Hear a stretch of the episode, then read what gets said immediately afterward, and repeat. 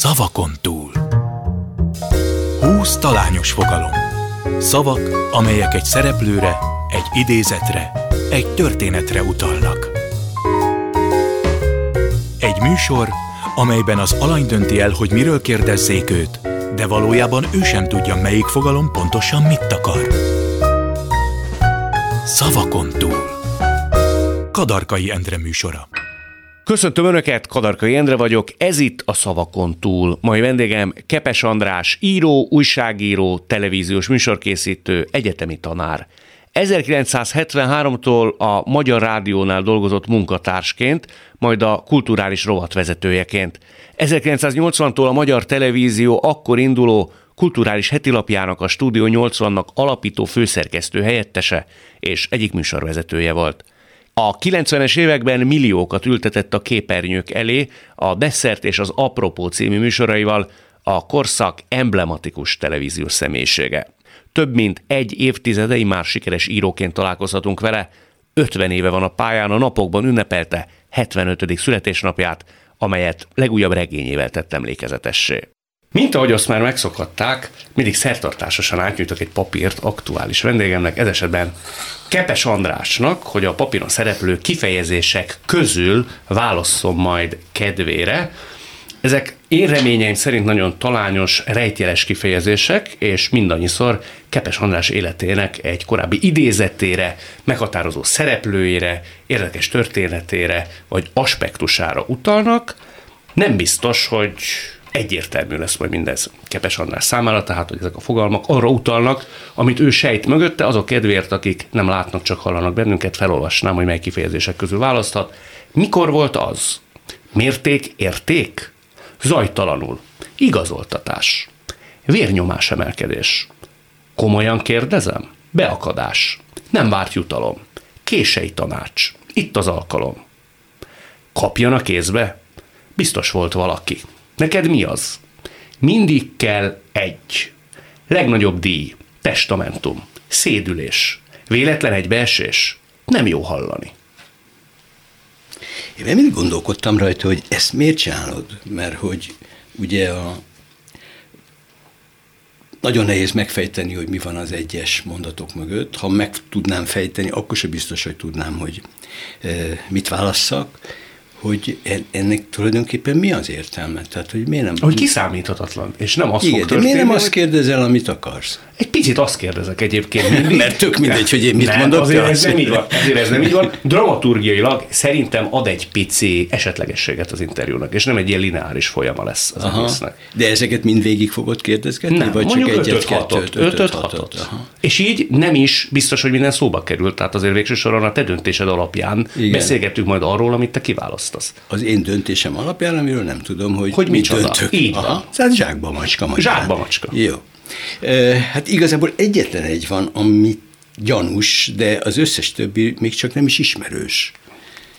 Megmondjam, hogy Na melyik meg. az, ami azt mondja, hogy kései tanács. Na kíváncsi vagyok, hogy, hogy ugyanarra gondolunk-e. A kései tanács egy korábbi interjúdra utal, amikor te azt tanácsoltad volna, ha lett volna rá lehetőséget fiatalkori önmagadnak, hogy nyugi öreg, nem kell aggódni.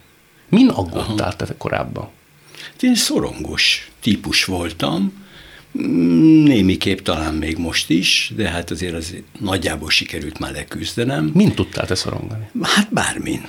Én képes voltam bármin szorongani. Hát nyilván egy megfelelési kényszer az, aminek eh, nyilván sok oka volt, tehát az életem különböző szakaszában igazolva látom, hogy miért kellett nekem eh, megfelelési kényszerben élnem. Ez azért volt, mert te sok közegben nőttél föl, a szüleid külképviseleten dolgoztak, intézetekben is voltál, sok kultúrát kellett megismerned, ezáltal neked folyamatosan új közegben kellett megállni a helyed. Igen. Te ide vezeted vissza, hogy volt benned egy ilyen megfelelési hát, kényszer? Ez volt az egyik, a másik meg, hogy ettől teljesen függetlenül én nagyon korán sikeres lettem. Tehát én bárhova bekerültem, bármilyen közösségbe, de a óvodát is említhetem, akkor valahogy én, engem egy ilyen kiemelt személynek tartottak, tehát mondjuk, ha kiment az óvónéni, akkor mindig engem kért meg, hogy akkor én meséljek a többieknek.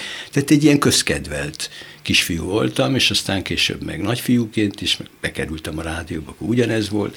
és állandóan azon szorongtam, hogy én meg tudok-e felelni annak a várakozásnak, amiről én nem voltam benne biztos, hogy én megérdemlem.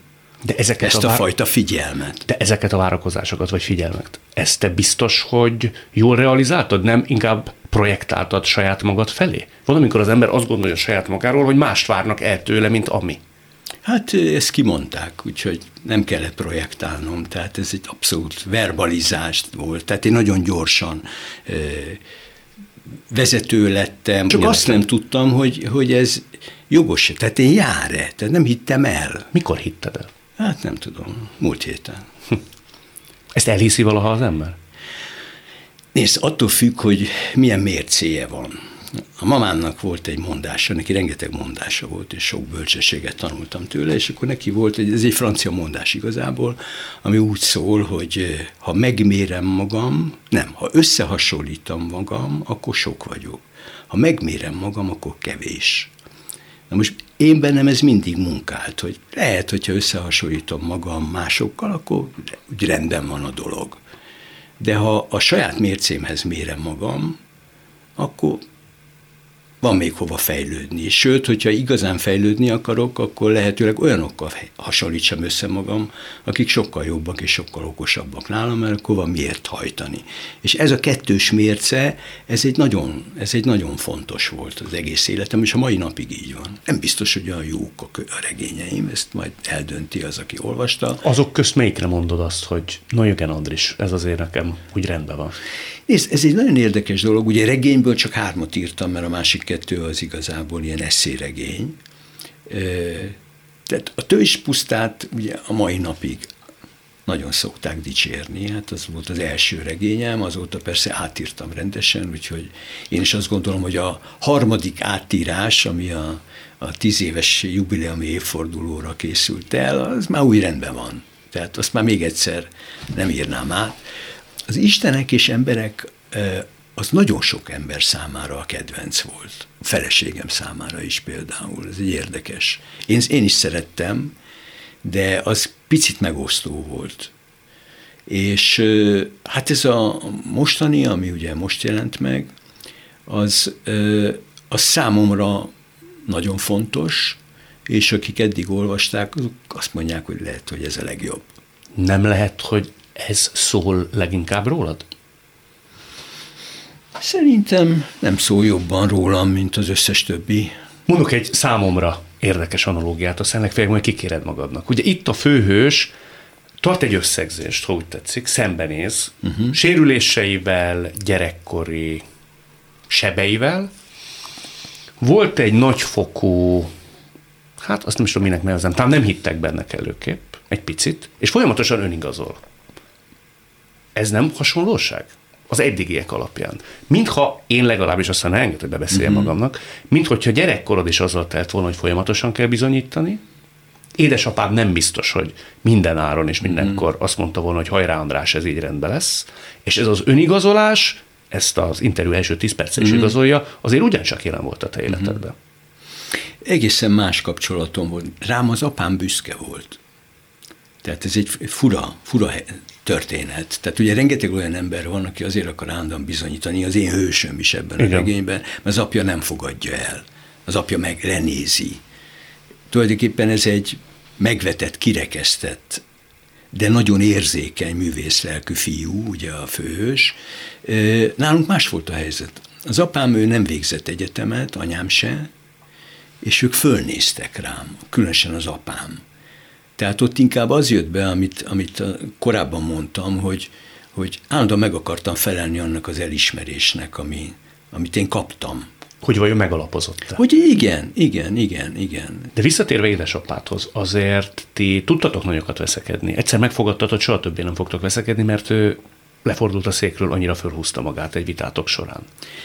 Igen, ez egyébként valamelyik regényben benne van egy ilyen kapcsolat, bár ott a, a báró úr és a, az ifjú báró között történt egy hasonló vita, tehát így kerülnek be egyébként a személyes történetek regényekbe. Politikai vita volt, tehát az apám egy ilyen igazi régi bolsevik ősbölény volt, egy nagyon tisztességes ember, hála a jó Istennek soha nem került olyan pozícióba, hogy árthatott volna másoknak, mert ő nagyon hívő, elkötelezett ember volt, és jó lelkű volt, Úgyhogy, de a vitáink azok, azok mindig politikai viták voltak. És de így el tudtak mérgesedni? Az apámat nagyon föl tudta szívni a, a vizet, hogyha ha úgy látta, hogy, hogy én nekem más a véleményem. És te, akkor, te meg beleálltál akkor ezek szerint, nem voltál hát simulékony? Először nem, nem, nem voltam simulékony, ilyenkor veszekedések voltak, hogy ilyenkor az anyám, az apám háta mögé beállt, és így integetett, hogy, hogy, ne, hogy ne, ne, hagy, ne, hagyjad, hagyjad, hagyjad. Ugye egy bizonyos ponton túl, akkor, amikor rosszul lett az apám, azt mondtam, hogy nekem fontosabb az apám, mint úgyse tudjuk egymást meggyőzni. Tehát teljesen fölöslegesek ezek a politikai viták. Ezt súgom, hogy a mai napra is érvényes, sok mindenkinek üzenem ezt, tehát nem tudjuk egymást meggyőzni, akkor legalább annyit tegyek, hogy akkor jóvá hagyom most mind, mert nem minden nyugdíjas öregember, mit vitatkozzak rajta? Ő az életéért vitatkozik. Tehát te mit kifogásoltál az ő nézetrendszerébe? Hát egy tényleg egy, egy kádárista bolsevik volt, aki nem volt hajlandó látni. Ugye ő, végig harcolta az életét, tehát ő ezt komolyan vette, tehát ugye illegális kommunista volt, nem akkor, amikor ez jövedelmező volt, hanem amikor börtön járt érte, aztán utána végigharcolt a spanyol polgárháborút, három éven keresztül, aztán emigrációba kényszerült, akkor ott eh, gyári munkás volt, majd már éppen főmérnöke lett egy gyárnak, amikor hazajött Magyarországra 46-ban anyámmal, eh, amikor itt gumigyári segédmunkás lett, mert azt mondták, hogy ő egy nyugati emigráns, tehát ő, aki végig, végig küzdötte az életét, és ennek ellenére ő egy hívő volt. Tehát aki hitt abban a rendszerben. Most én nem mondom, hogy én egy ilyen rendszer fellazítója, vagy bármi lettem volna, de hát én láttam a hibákat. És amikor ezek a dolgok szóba kerültek, akkor az apám teljesen ki volt borulva ezen. Na és akkor, amikor ő rosszul lett, akkor én úgy döntöttem, hogy többet nem vitatkozom vele. Be is tartottad? Betartottam, de ez sem működött, mert ő tudta, hogy nekem más a véleményem, és úgy érezte, hogy ha nem vitatkozom vele, akkor ez sértő. Mert mikor mondta, hogy igazad van apukám, mi persze, és nem mondta, hogy igazam van, amikor tudom, hogy nem ezt gondolod. Hát mondom, akkor nincs igazad. De, de. És szóval nem lehetett vele nem vitatkozni se. Egy nagyon édes ember volt, de egy nagyon indulatos. De te inkább édesanyádhoz átláttam közelebb. Volt egy olyan mondatot, hogy vele igen. üzentél apádnak, tehát rajta keresztül beszélgettetek. Igen, igen, igen. Tehát olyan igazi, bensőséges viszony, hogy nem alakult ki azért köztetek. 40 év korkülönbség volt köztünk. Tudod, apámnak én a harmadik gyereke voltam, és nem tudom hány forradalom is közbe jött, mielőtt én megszülettem volna, úgyhogy ő akkor 40 éves volt, úgyhogy aztán ugye külföldön voltak sokáig, tehát akkor is elszakadtunk egymástól. Amikor ugye intézetbe volt, igen, amikor itthon voltak, akkor is hát építették a szocializmust. Ezért nem neheztettél rájuk soha, András? Nem, mert én ezt természetesnek tartottam. Az, Te, hogy itt maradnak a gyerekek?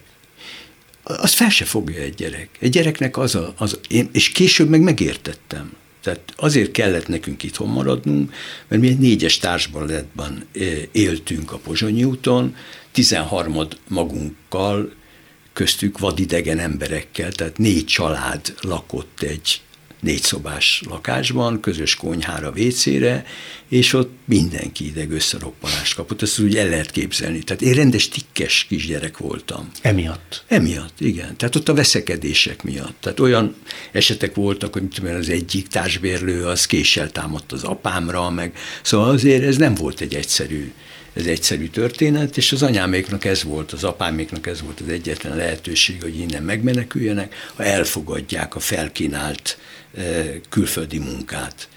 Kereskedelmi kirendeltség vezető lett az apám, mert hogy öt nyelven beszélt az apám is, meg az anyám is, úgyhogy akkor választás elég kényszerültek, hogy vagy ott bolondulunk meg a négyes társbéletbe, és soha az életben nem lesz lakásunk, vagy pedig elvállalják ezt a külföldi munkát, mi bekerülünk egy intézetbe, semmi bajunk nem lesz, gondolták ők, és aztán majd kint spórolnak pénzt, és akkor abból a pénzből a társbérletet sikerül elcserélni egy önálló kis lakásra, és akkor mindenki boldog lesz, de hát közben ki is vittek minket. Tehát ugye ez 55-be kerültünk mi, 54-55-be kerültünk be az intézetbe, és akkor 56-ban a forradalom vége felé az apám hazajött, és akkor ki, kilopott minket, és onnantól kezdve mi is kint voltunk.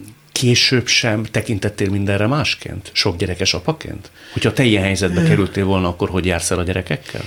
Ezen gondolkodtam én is. Nem, nem érdemes az embernek megpróbálni belehelyezni magát egy olyan helyzetbe, amit nem ismer belülről. Tehát én most azt mondanám, hogy biztos, hogy nem mentem volna bele, hogy mit csináltam volna, hogy végignéztem volna, hogy megbolondul a kisgyerekem, az is egy érdekes kérdés. Tehát ők látták, hogy mi tönkre megyünk, hogy ők is tönkre mentek ebben. Fura módon az apámnak volt mindig lelki furdalása. Mondta is? Igen. Mondta Tehát nem édesanyától hallottad, nem, hanem ő maga is. Igen, igen. Az apám, az apám mindig, hogyha valami nem sikerült nekünk, vagy valami bajunk volt, akkor mindig azt mondta, ez az intézet miatt van. Ennyire benne maradt. Igen, igen. Tehát ő, ő azt hiszem, hogy ő kevésbé akarta ezt, hogy Szóval anyám nehezebben viselte, úgy látszik a társbérletet, mert hogy a, az apám az valahogy inkább úgy, úgy gondolta, hogy hát talán nem kéne a gyerekek nélkül, meg ez azért is érdekes, hogy édesapád, aztán én távolról se mm. akarom a nem tudom hány évvel ezelőtti történetet mm-hmm. felfesteni, hisz, vagy megfejteni, hisz nem voltam ott. Mm-hmm. De ugye tudomásom szerint apukádnak se volt egyszerű gyerekkora. Nagyon korán meghalt a mamája. Igen, igen, igen. Az apukája kicsittán bele is zakkant mindebbe. Igen, igen. Tehát igen. azért ő neki egy elég terhelt gyerekkora volt. Az ilyen típusú emberek aztán a későbbiek során kinkeservel is, de megpróbálják az egységet létrehozni a saját gyerekeinek, lévén, hogy amit ő nem kapott meg, akkor hát, ha megkapják a többiek. Tehát lehet, hogy ez esetben ő neki aztán különösképpen ez egy fájósebb volt.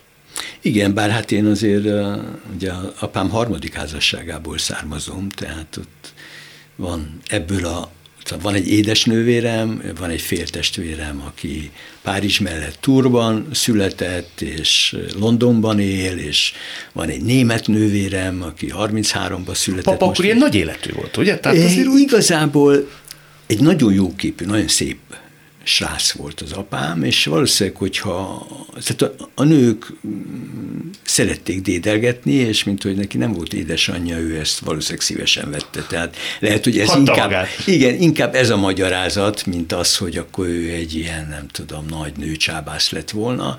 Őt elcsábították, és hagyta magát elcsábítani. És szóval igazából le, lehet, hogy végül már a mi családunk volt az, tehát a anyámmal való házassága, meg a nővérem, meg én, hogy amikor azt mondta, hogy erre most már vigyázni kéne. Válasszunk kérlek egy másik témát. Jó. Mindig kell egy. Nem tudom mi az. Mi kell nekem? Mindig kell egy barát.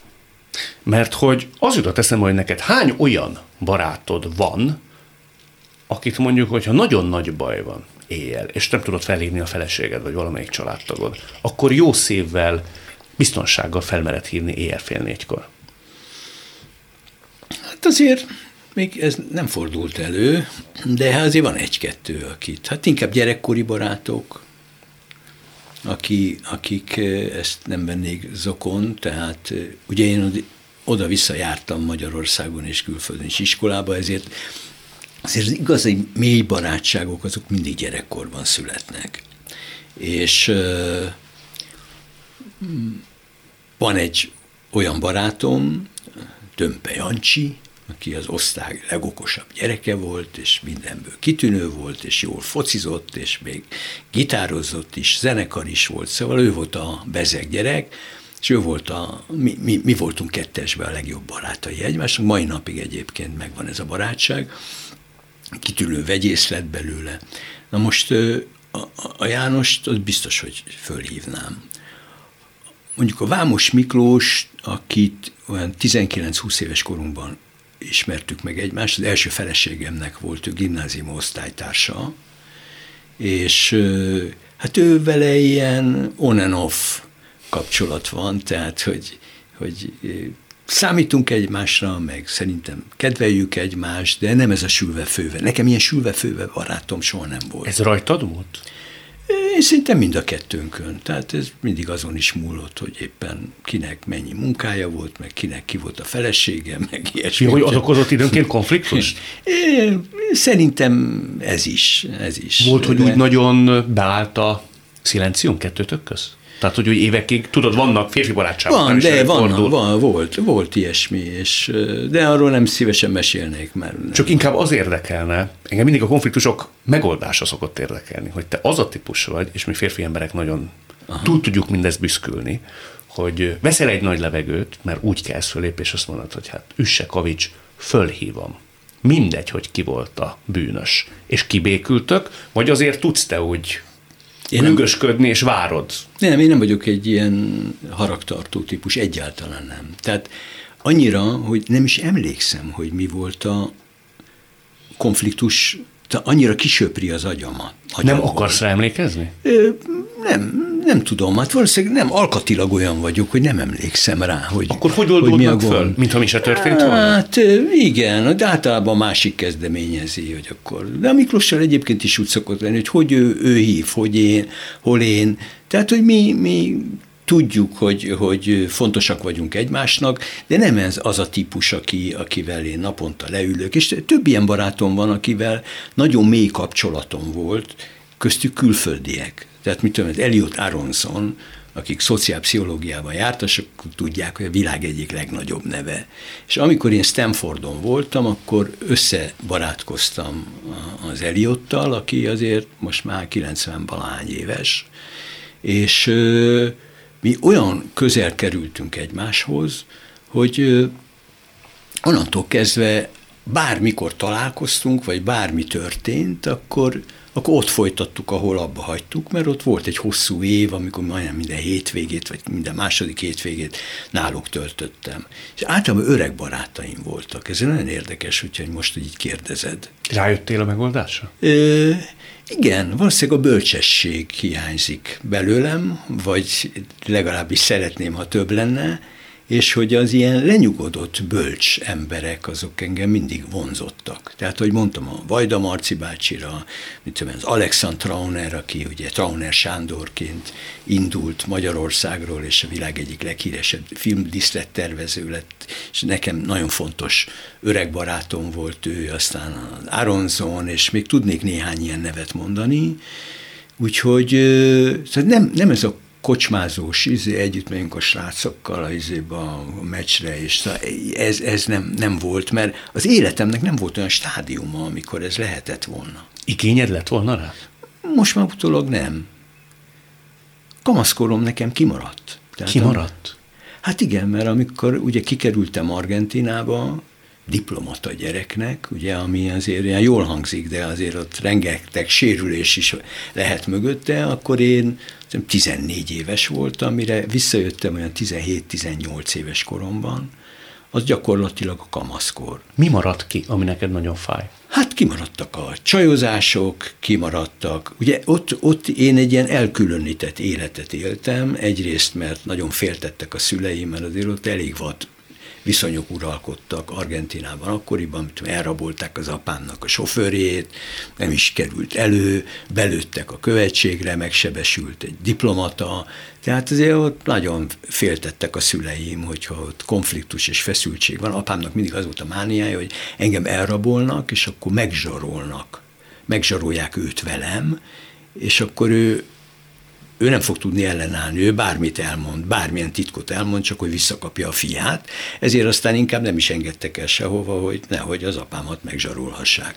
Na most hát ilyen zsokéklubba jártam, meg ilyen elegáns helyekre, ami a nagyon jól hangzik, de semmi közöm nem volt hozzá. Lázadni nem mertél te akkor? Hát most mit lehet lázadni? Hát, ott... hát azért egy 15 éves fiú, amennyire én ezt föl tudom idézni, nagyon más szeretne hát, csinálni, mint zsokéklubba hát, járni oly, annyit tudtam lázadni, hogy állandóan haza akartam jönni. És akkor azt mondtam, hogy ők maradjanak kint, én már voltam, éltem én már úgy, hogy ők kint voltak, én meg itthon, és akkor mindig ment a nagy könyörgés, hogy akkor mi legyen velem, de végül is aztán 17 éves koromban hazajöttem. Tehát ők még kint voltak, és akkor egyedül laktam a gimnázium utolsó évében, egyedül érettségiztem. Sok mindent bepótoltál, ami addig kimaradt? Hát későbbiek során, igen. igen. Akkor még egy átmeneti időszakban annyira nem, de hát azért mindenki engem irigyelt, hogy ott 17 évesen egyedül lakom egy üres lakásban, és én voltam a példakép az iskolában a tanárok szemében, hogy azt mondták, hogy nincs mögötte egy szülő, aki piszkálja, hogy tanuljon, és mégis jelesre érettségizít, és mégis, ha, ha intőt kaptam, én írtam alá az intőmet.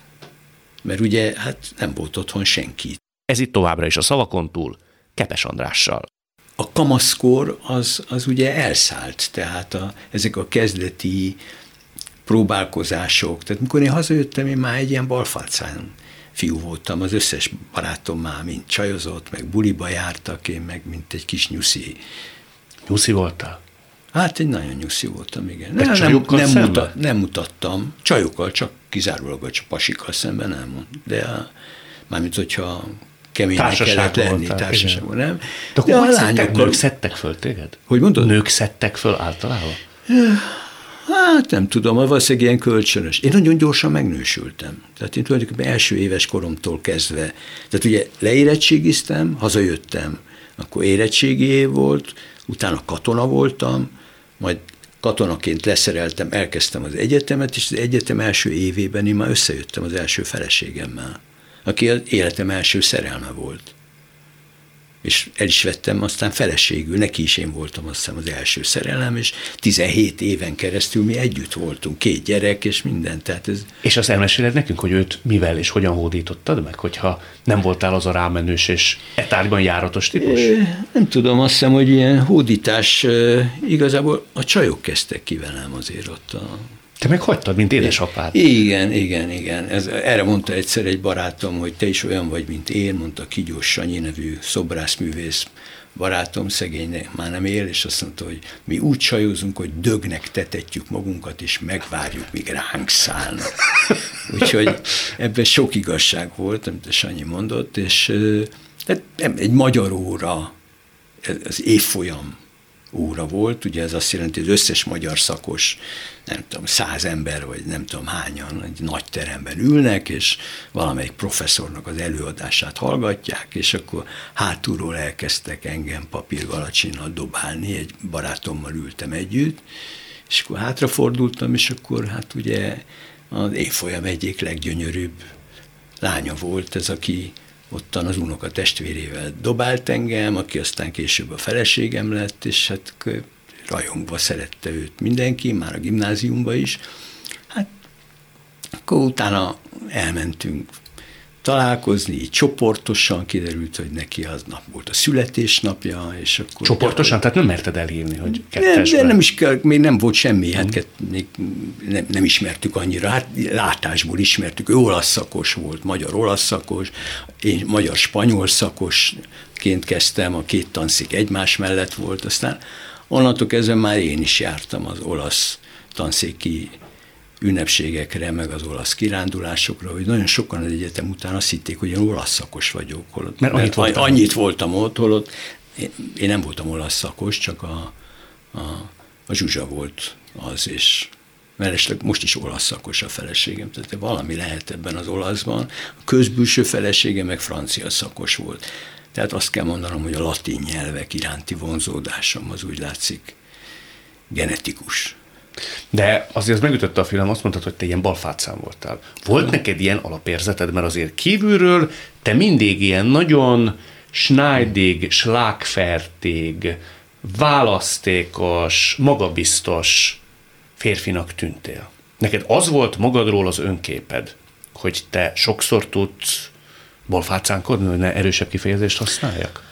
Hát azt hiszem nem a saját önképpen volt, ez így volt. Tehát, hogy én egy, nyilván próbáltam jól leplezni, de hát én egy félszeg fiú voltam. Hát pontosan azért, mert ahhoz, hogy az ember ön, önbizalmat szerezzen valamiben, ahhoz jártasságot kell Sikerélmények kell. És mint hogy nekem nem volt, azért nem volt jártasságom, mert gyakorlatom se volt. Tehát Mesélsz nem... nekünk egy történetet, tudunk titkot tartani, szoktam volt mondani. Igen, igen. Hogy amire úgy gondolsz vissza, és még elmesélhető, hogy úgy elönti a pír az arcod, mindenkinek van egy-két ilyen történet fiatal korából, hogy a 700 ott mekkora balfácán voltam. Te jó Isten a mai eszemmel, mennyire rutinosabban oldanám mindazt meg, vagy mindazt fel, amit ott én teszetoszaságommal előidéztem. Hát többet ilyet tudok neked mondani. Tehát abban az időben, amikor hazajöttünk, hazajöttem Argentinából, akkor a barátaimmal mi a Kapás utcai táncklubba jártunk. Na, és akkor ott tánc, össztánc is volt, és én annyira, én nem mertem fölkérni táncolni, tehát a csajokat.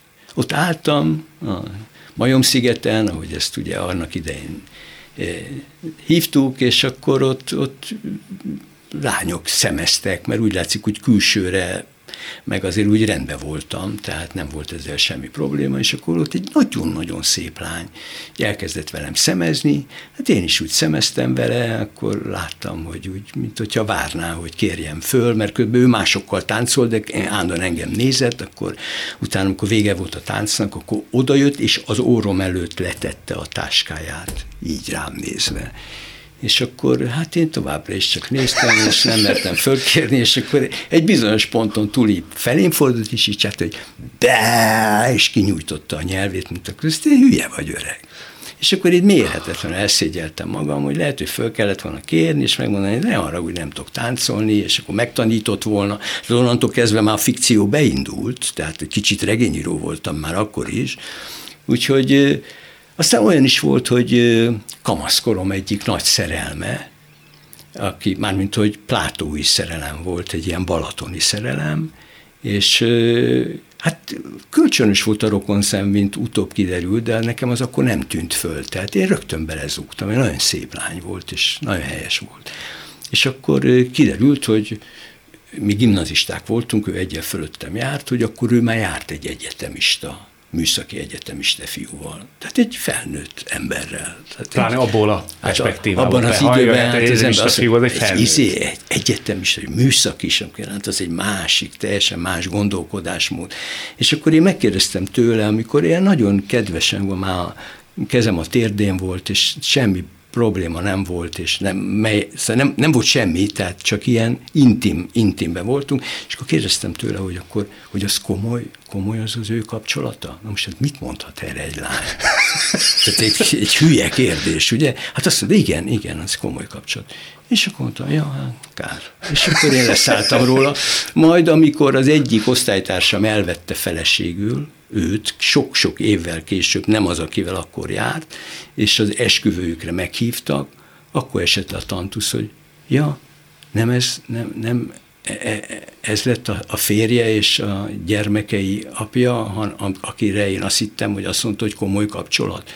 Tehát nekem az, hogy komoly kapcsolat, az azt jelentette, hogy valakivel elkezdesz járni, hát az első házasságom is így volt. Hát ha valakivel, akkor kész, akkor ott mese nincs, akkor, akkor az tart, ameddig tart, és, és, és szóval, hogy amikor az ember elkezd, tehát én ezt láttam otthon, mert az apámnak a harmadik házassága már az anyámmal az már ilyen volt. Nem tehát, is nagyon veszekedtek, hallom, tehát ők nem, nem, nagyon nem, békésen éltek. Nem, nem, tehát én nem, én nem tudtam, aztán kiderült, hogy azért ott is vannak konfliktusok egy ilyen ideális kapcsolatban is, ami nem előttünk zajlott természetesen, és aztán mikor már felnőttek voltunk, akkor azért ezt-azt, mit tudom én, megtudtunk, de hogy ők ezt mindig úgy csöndben rendbe rakták, pedig nagyon pici lakásban laktunk, tehát ott nem lehetett, ha veszekedtek volna, áthaladszok volna, egy másfél szobában laktunk mi, abban nőttem föl.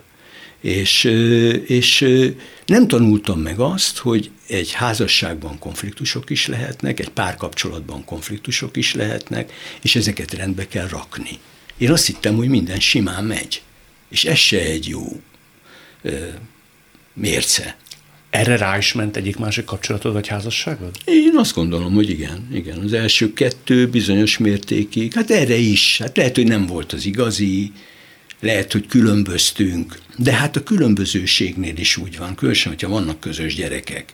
És nekem ugye minden feleségemmel, hát minden úgy csinált, mint a húsz lett volna, szóval az előző két feleségemmel is volt két-két gyerekem, vagy van két-két gyerekem, de, de hogy ilyenkor az ember, valaki egyszer azt mondta, amikor párkapcsolatokról volt szó, egy ilyen idősebb ember, hogy a mi időnkben úgy volt, hogyha valami elromlott, akkor megjavítottuk. Most úgy van, hogyha valami elromlik, akkor kidobják. és ez tényleg az párkapcsolatokra is érvényes, és mintákra is érvényes. Tehát sokkal könnyebben válnak az emberek ma, mint az én gyerekkoromban. Az osztályban egy gyerek volt, vagy kettő, ahol elváltak a szülők, és az egy stempli volt.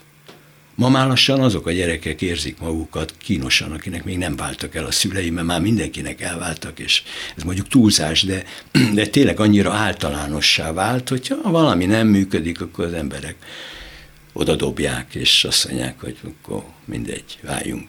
Te nagyon tudsz válni, tehát nagyvonalú vagy, elegáns Igen. vagy. Ez tudatos, vagy egész egyszerűen olyan hölgyekkel hozott össze az élet, akik uh, ki tudták mindezt nem azt mondom, hogy erőszakolni, de el tudták érni mindezt nálad. Alkatilag, poémosan azt szoktam volt mindig mondani, hogy lehet, hogy nem jó velem együtt élni, de nagyon jó tőlem válni, mert hogy nagyon nagy vonalú vagyok. Ez de anyagiakra is érvényes? Tessék? Anyagiakra érvényes, elsősorban vagy gesztusokra? Aha. Gesztusokra is, meg anyagiakra is. Tehát én szívesen elviszem a balhé felét, akkor is, hogyha esetleg a fele nem is nálam van de ezt az ember nem érlegelje, hanem ugye azt szokták mondani, hogy ha egy kapcsolat tönkre megy, két ember között, akkor mind a hárman felelősek érte, de vannak olyan kapcsolatok, amikor nincs harmadik. Én az új feleségeimmel mindig akkor jöttem össze, amikor az első, előző feleségtől már külön voltunk. Tehát nem voltak átfedések. Ez is sokat segít egyébként egy, eh, egy hogy megőrizze az ember a, a jó kapcsolatot a De ez döntés a Hát nem ugrottam bele nyíltan soha olyan uh-huh. kapcsolatba, addig, ameddig volt egy, egy másik, és nem mondom, hogy az első két házasságomban hűséges voltam, mert ez nem lenne igaz. Harmadikban hűséges vagyok, ez, ezt elmondhatom, és hát most már 24. éve tart, tehát ezt nem is értem, hogy hogy bírtam ki, de kibírtam. És, de hogy, hogy szóval ez azt hiszem morális kérdés. Tehát a vállás is morális kérdés. Hogy az ember azt mondja, hogy ha befejeződött egy kapcsolat, akkor én ebből nem akarok jól járni. Akkor maradjon ott a gyerekeknek. Tehát itt úgy sétáltam ki az első házasságomból, hogy ott hagytam lakást, izét, semmi, bőröndön volt. Igen, de azért az egy másik helyzet, amikor az ember a gyerekeire lesz ilyen értelemben igen, igen. Ha nincs gyerek, és azért sérülnek egók, Hát az más. Az nagyon más történet. Igen, igen, igen. Tudtál volna szerinted, tudom, teoretikus a kérdés, de tudtál volna kellően nagy vonalon lenni akkor is, hogyha nincsenek gyerekek? Azt hiszem, hogy igen, mert eh, hát ez is egyébként eh, lehet, hogy van benne egy ilyen súnyi hátsó gondolat, hogy hogy sajnálják, hogy szétment a kapcsolat. Erre még nem gondoltam. Érezzék, sírjanak, rágják a párnájuk sarkát. Gondolták volna meg jobban. Uh-huh. Szóval én azért az, hogy legalább utólag értékeljenek. Azért ez nekem, ha már addig nem úgy, hogy Ez nekem volna. minden megér, igen, igen. Na válasszunk kérlek egy másik témát. Közben én azért pipálgatom, hogy mi mentünk végig. Biztos volt valaki, mondjuk, az, az még nem volt így rejtve.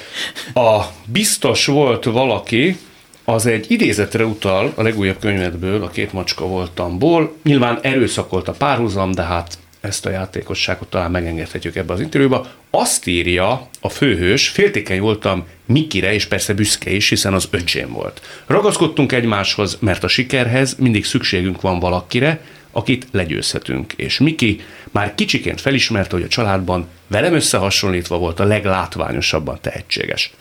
Arra gondoltam, hogy te kivel versenyeztél az életbe? Én nem vagyok egy versenyző típus. Tehát a pályám során se versenyeztem soha. Ez is kétféle magyarázat lehetséges. Az egyik, hogy én ennyire bölcs vagyok, a másik magyarázat meg lehet az, hogy a versenyben veszíteni is lehet, és azt meg nem nagyon szerettem volna. Tehát én mindig úgy alakítottam az életemet, hogy én úgy akartam nyerni, hogy ne kelljen versenyezni. Ki lehet azt kerülni, András? Hát lehet, a pálya mellett kellett futni. Tehát én például soha nem mértem össze magam se a rádióba, se a televízióba másokkal, és amikor engem kiderült, hogy sokra tartanak, kollégák, meg a nézők, én voltam a legjobban meglepődve, sőt, meg voltam ijedve. Mert azt mondtam, hogy ha én nem értem meg, hogy mitől vagyok sikeres, akkor azt se fogom megérteni, ha egyszer kudarcom lesz, mert nem tudom, hogy ez hogy működik. Úgyhogy én bennem soha nem volt ilyen. Tehát rengeteg olyan kollégánk van, hát hosszasan lehetne sorolni, biztos te is tudsz példákat mondani erre, akik állandóan összemérték magukat. Sőt, műsorokban összemerték, mérték magukat egymással. Hozzád kimérte magát, mondjuk tévésként? Én nem tudom, mert ezzel nem foglalkoztam. Tudom, hogy volt ilyen, de, de nem, tehát bevallottan nyilván nem, akkor most Néha egy könyv dedikációból kiderült, amikor kaptam ajándékba egy könyvet, hogy te sokkal fontosabb vagy, mint ahogy te gondolnád, meg nem tudom, ilyeneket. Szóval aki... Kollégától? Uh-huh, Kaptad igen, igen. Az úgy megbizsergetett, vagy bizonytalanná tett, hogy te jó Isten, megint meg kell felelnem annak az elvárásnak. Nem, nem akartam, onnantól kezdve azért már, már e, tehát amiről beszéltem, hogy állandóan meg akartam felelni, azért mondjuk az életem első 50 évében volt, 40-50 évében, hát most már ugye már annak is 25 éve, hogy 50 éves voltam, úgyhogy... Ezt a megfelelés, vagy szorongást, ezzel Igen. kezdtük. Ezt a betegség mulasztotta el? Az adott egy másfajta optikát? Ugye, ha valaki nem, nem tudná, áttestél egy súlyos igen, igen, igen, igen, igen. Hát aki még nem tudná, rákos voltam, úgyhogy ez a, de én nem hiszem, nem hiszem, hogy az befolyásolt. Ez, azt szokták mondani, hogy amikor valaki átesik egy ilyen halálos vagy halálközeli betegségen, akkor az megváltoztatja az értékrendjét, meg az életét. Én nekem ugyanaz volt az értékrendem korábban is. Egy Tehát kicsit nem... tamáskodhatok? Igen? Tehát csak például, a nem jó hallani például erre utal, én azt olvastam valahol, hogy neked a halálhíret konkrétan elterjedt. Igen. Talán be is mondták a rádióban, de ezt hát most... több megjelent. Megjelent? Persze, igen. Azért, amikor az ember, erre szoktad mondani Mark twain szólva, hogy a hír igaz, csak korai. Igen, így van. Csak amikor az ember azt hallja, hogy meghalt, azért az úgy, az úgy meg tudja csapni. A végességgel találkozik, a múlandósággal. Ennek egy olyan, nincs, nincs egy olyan brutális deklarációja, hogy a 700 neki bemondták, hogy meghaltam. Vagy még bizsergeti is az embert, hogy vajon hogy szólnak majd a nekrológok? Én, én röhögtem rajta, mert hát gondoltam, hogyha ez a halál, akkor mi lehet az élet? Tehát, hogy akkor nem kell tőle félni. Nem bennem soha, nem, nem, nem nagyon volt. Akkor se Tehát volt halálfélelem nem volt bennem. Az a fajta félelem volt bennem, amikor kiderült, hogy akkor még nem lehetett tudni, hogy vannak-e áttétek, meg nem tudom micsoda, hogy mi lesz a gyerekeimmel. Tehát nem magamat féltettem, hanem akkor egy kislányom a négyes számú gyermekem, az, az akkor fél éves volt, és akkor azt mondtam, hogy, hogy ez a cuki baba, ez nem fogja ismerni az apját, tehát őt féltettem inkább, hát meg a többit, hát mert azok lehet, hogy nyolc éves, az, az annak is rémes, ha elveszti az apját, meg a nagyoknak is rémes, tehát igazából nem magamat féltettem, hanem azt féltettem, hogy akkor most mi lesz ő velük, hogy ezt hogy dolgozzák föl. De hogy maga ez az esemény, hát két temetési időpont is futott az országban. Ezt és akkor hát ez, ez csak röhögni lehet ezen, hogy mondtam, hogy hát egyikre az el kéne menni, de melyikre kéne elmenni. És akkor néhányan még erre rá is erősítettek kollégák, akik benfentesek voltak, és hát úgy hallottuk, hogy a kepest kinyitották, meg akarták műteni, de hát aztán látták, hogy már menthetetlen, és visszavarták, és ilyenek Tudod is, hogy kik voltak ezek? Ezt tudom, meg is halt azóta szegény, úgyhogy én még élek, de ő szegény meghalt. Neked emberi csalódásaid akkor voltak? Azért ilyen esetben sokszor elválik az ocsú a búzától. Tehát, hogy ki hogy gondol, és ez egy remek platform arra nézve, vagy terepasztal, hogy ki hogy viszonyul hozzád valóságosan és ténylegesen. Igen, de én ebbe se vagyok olyan, tehát én tudom, hogy nagyon sok olyan ember van, aki amikor betegszik, megbetegszik, és elesetté válik, akkor onnantól kezdve azzal a mércével várja, méri a világot, hogy ki az, aki a betegség alatt vele rendes volt, és ki az, Én nem. Én nem, nem. Tehát nyilván jól esik, még emlékszem rá, hogy ki volt az, aki odafigyelt rám, de aki nem, az, arra én nem haragszom. Tehát nem, akkor biztos más dolga volt, meg én sem mindig ugrom, ha segíteni kell, és hanem ha úgy alakul, persze én egy segítőkész ember vagyok, de nem. Szóval nincs, nincs nem, nem ez, ez szerint válogatom a, az embereket, hogy ki az, aki hozzám jó. Mi szerint válogatod? Nem, valószínűleg, hogy a, a saját mércéjével próbálom mérni, tehát a függetlenül attól, hogy velem milyen. Ugye van ez egy ősi, vagy régi ilyen bölcsesség, hogy amikor a, nem tudom, a rabbi, vagy a nem tudom, zen bölcs, nek mondja a tanítvány, hogy ő szereti a halat. És akkor azt mondja, hogy szereted a halat, és ezért kifogod, megölöd, és megeszed? Hát te nem a halat szereted, te saját magadat szereted. Na most ugye, hogy az ember eljut odáig, hogy amikor azt hiszi, vagy hogy azt kell szeretni, aki őt szereti. Nem. A szeretet az azt jelenti, hogy függetlenül attól, hogy a másik milyen hozzám, ha találok benne valamit, ami számomra fontos, akkor még ha viszonzatlan is, én akkor is szeretem. Tudsz is ilyet? Nem Ilyet. kell most elmondani, de van ilyen, hogy csalódások, sebek nyomán, vagy ellenére te kitartóan tudod ezt az embert szeretni, és nagy-nagy szeretettel, Persze. melegséggel beszélni róla. Igen, igen. Az én életemben voltak, sokan voltak ilyenek. Hát sokan, de többen. Többen voltak, akik, akik bántottak, és megbántottak, és feldolgoztam és tudomásul vettem, megértettem. Én képes vagyok arra, hogy megértsem a másikat. Tehát én nem ítélek, hanem mindig megpróbálok megérteni egy másikat. Van egy Szabó Lőrinc vers sor, hogyha mindig megértek, hol maradok én. Hogy abban a csapdában nem eshet az ember, hogy egész egyszerűen ismerek ilyet, folyamatosan azokat a szempontrendszereket sikerül előállítania, amiben a másikat már-már áldozatként fel tudja tüntetni. Hisz olyan volt a gyerekkora, hát pontosan tudjuk, hogy nemrég hagyták őt el, és annak a vége az, hogy ő egy ilyen konstans, szakadatlan mellevéllel bandukol az úton, legalábbis vele szembe. Ö, ugye ennek a szónak, hogy megérteni, két kettős jelentése van. Tehát érteni a működését, az az egyik jelentése, én ebben az értelemben használom.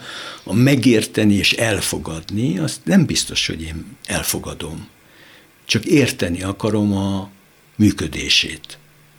Viszont azért nem engedném el ezt a pályatársakkal való versengést. A referencia Ugye? ki volt számodra? Mondjuk, aki ha fölhívott, akkor úgy azt mondtad, hogy talán elhiszem, hogy jó voltam. Vitrai. Vitrai? Vitrai volt, igen. Tehát amikor én bekerültem a tévébe, akkor, hát ő egy nimusz volt. Tehát a, a Tamás volt a tévé abban az időben. Sokszor mondta ezt neked, hogy úgy megnyugodtál? Látszott rajtam, rajta, hogy, hogy, hogy úgy, ilyen finom tanácsokat ad, de ő nem, nem szeret dicsérni, tehát nem fordult elő, azt mondta, hogy de jó volt öreg, hát ezt, ezt mástól megkaptam, de tőle nem.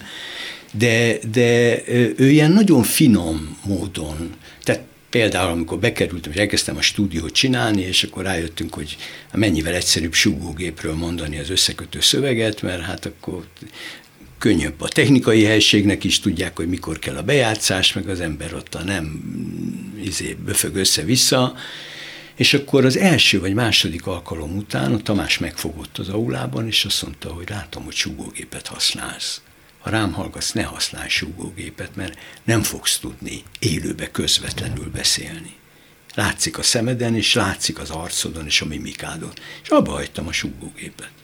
Azt mondtam, hogy inkább, ha elrontom, majd még egyszer fölvesszük, de nem használok súgógépet vagy mit tudom én emlékszem. Szóval több ilyen, ilyen apróság volt, amit ilyen, tehát ez volt a, a figyelmének és a szeretetének a jele, hogy én nem voltam neki soha tanítványa. Volt ott egy kör, akik vitrai tanítványok voltak a tévén belül, De ez nem az egyetemen.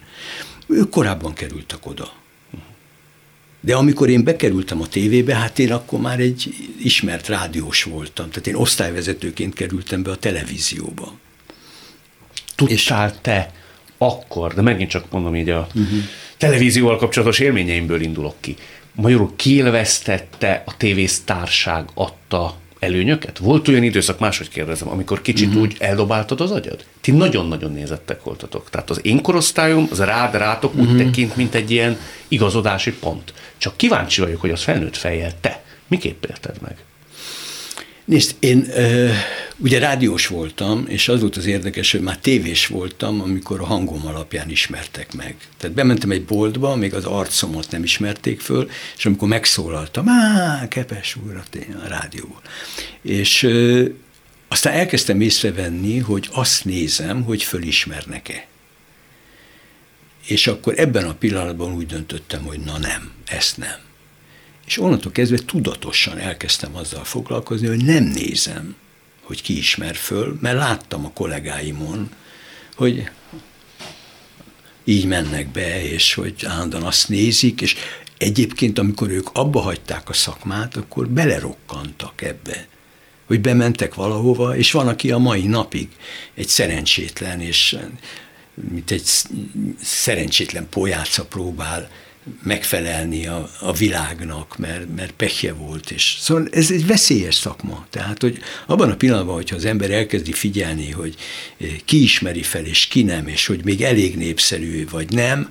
Tehát én nagyon korán ezt fölismertem, hogy erre vigyázni kell, és az volt az érdekes, a mai napig egyébként úgy van, hogy megyek az utcán, aki velem jön, az észreveszi, hogy figyelnek, én nem veszem észre, és azt mondja, te most is figyelnek téged, téged még most is fölismernek. Mondom, igen, lehet, nem, nem nézem. És ha egyszer nem fogják majd ezt mondani a melletted? Nem érdekel. Nem, nem lesz baj? Nem, egyáltalán nem lesz baj. Nem. Hát én sokat voltam külföldön. Én nagyon élveztem. Volt olyan kollégám, aki, mint kint voltunk a Kányi Filmfesztiválon, ugye az első talán az első voltam a magyar televíziótól, aki ilyen nagy sztárfesztiválokról tudósított. És hát ugye, hát ott nyilván a sztárok az érdekesek, akik ott jönnek, világsztárok. És az egyik nagyon kedves kollégám, nagyon nagy sztár, nem mondom a nevét, mert nem lenne korrekt, Szóval ő kijött, azt mondta, hogy meg akarom nézni, hogy ezt hogy csináljátok. És akkor kijött, és nem bírta ki, hogy nem őt nézik. Ha mondom, öreg, hát te itt senki nem vagy, meg én sem, meg mi nem vagyunk. Hát, hát itt a Alain Delon számít, meg a, nem tudom, Sofia Loren, meg a Marcello, meg a Fellini, meg ilyenek voltak ott. Tehát kit érdekel, hogy ugri-bugri magyar híres tévésztárok ott vannak. Tehát, hogy ezt, ezt, ezt el kell viselni. Meg amikor Amerikában voltam mondjuk, eh, ott is says tudomásul, engem ez nem zavart, hogy nem ismernek föl. Most se zavar. Én nagyon korán komoly feladatokat kaptam. Tehát alig kezdtem rádiózni ott a magyar adásnál, amikor rám bízták egy három órás élő adásnak a műsorvezetését. A tévében is egyébként ezt megcsináltam, annak az volt a cím, hogy szemtanú a rendszerváltás idején, már nem nagyon emlékeznek arra a műsorra, és az is ugyanilyen volt, hogy be lehetett telefonálni. És emlékszem, hogy a drog volt a téma. Az érdekelt egyébként, amikor a valósággal találkozott az ember. Az, hogy stúdióba ülni, locsogni össze-vissza. Nem? Abban én belefáradtam, igen. Most jó, most nagyon jól érzem magam. Jól érzed magam? Örülök. És hogyha megállít mondjuk egy rendőr, miközben vezetsz, és történetesen valószínűleg ilyen nem fordulhatna elő, de fogalma nincs, hogy te ki vagy. És megkérdező, hogy mi a foglalkozásod. Akkor mit mondasz? Persze azt mondanám, ami most vagyok, tehát író vagyok, 15 éve csak könyveket írok, illetve egy nyugalmazott egyetemi professzor. Nekem a televízióból annyi maradt, hogy időnként megkeresnek, vagy megszólítanak emberek, és azt mondják, hogy amikor maga 25 évvel ezelőtt abban a műsorában azt mondta, hogy most ennél mélyebb nyomot az ember nem tud hagyni könyvvel se. Hát akkor Kepes András írót látták, hallották. Én nagyon köszönöm, hogy itt voltál, régóta tervezzük. Örülök, hogy összejött, őszintén mondom. Nagyon szépen köszönöm. Ez volt a mai szavakon túl Kepes Andrással. A műsort nem csak hallgathatják, de végig is nézhetik. Iménti beszélgetésünk hamarosan már látható lesz YouTube csatornámon is.